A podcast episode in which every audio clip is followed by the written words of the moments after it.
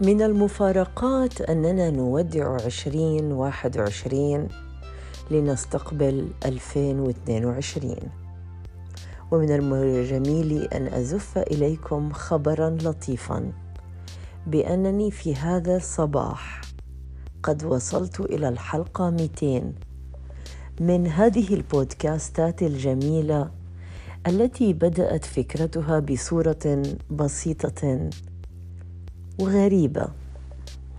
كنت أعيش في مكان بعيد جدا حيث ضرب ذلك المكان الكورونا. توقف كل شيء افتراضيا توقف كل شيء في الحياة في تلك اللحظات.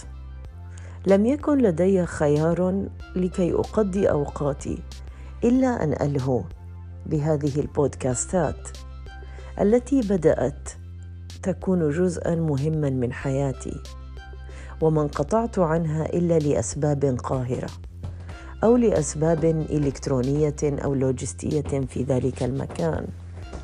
أحيانا أشعر بحزن عميق جدا لأحداث خاصة تمر في حياتي فأنقطع عنكم. أقول أنكم لا تستحقون مني إلا الفرح. أعتذر أحيانا.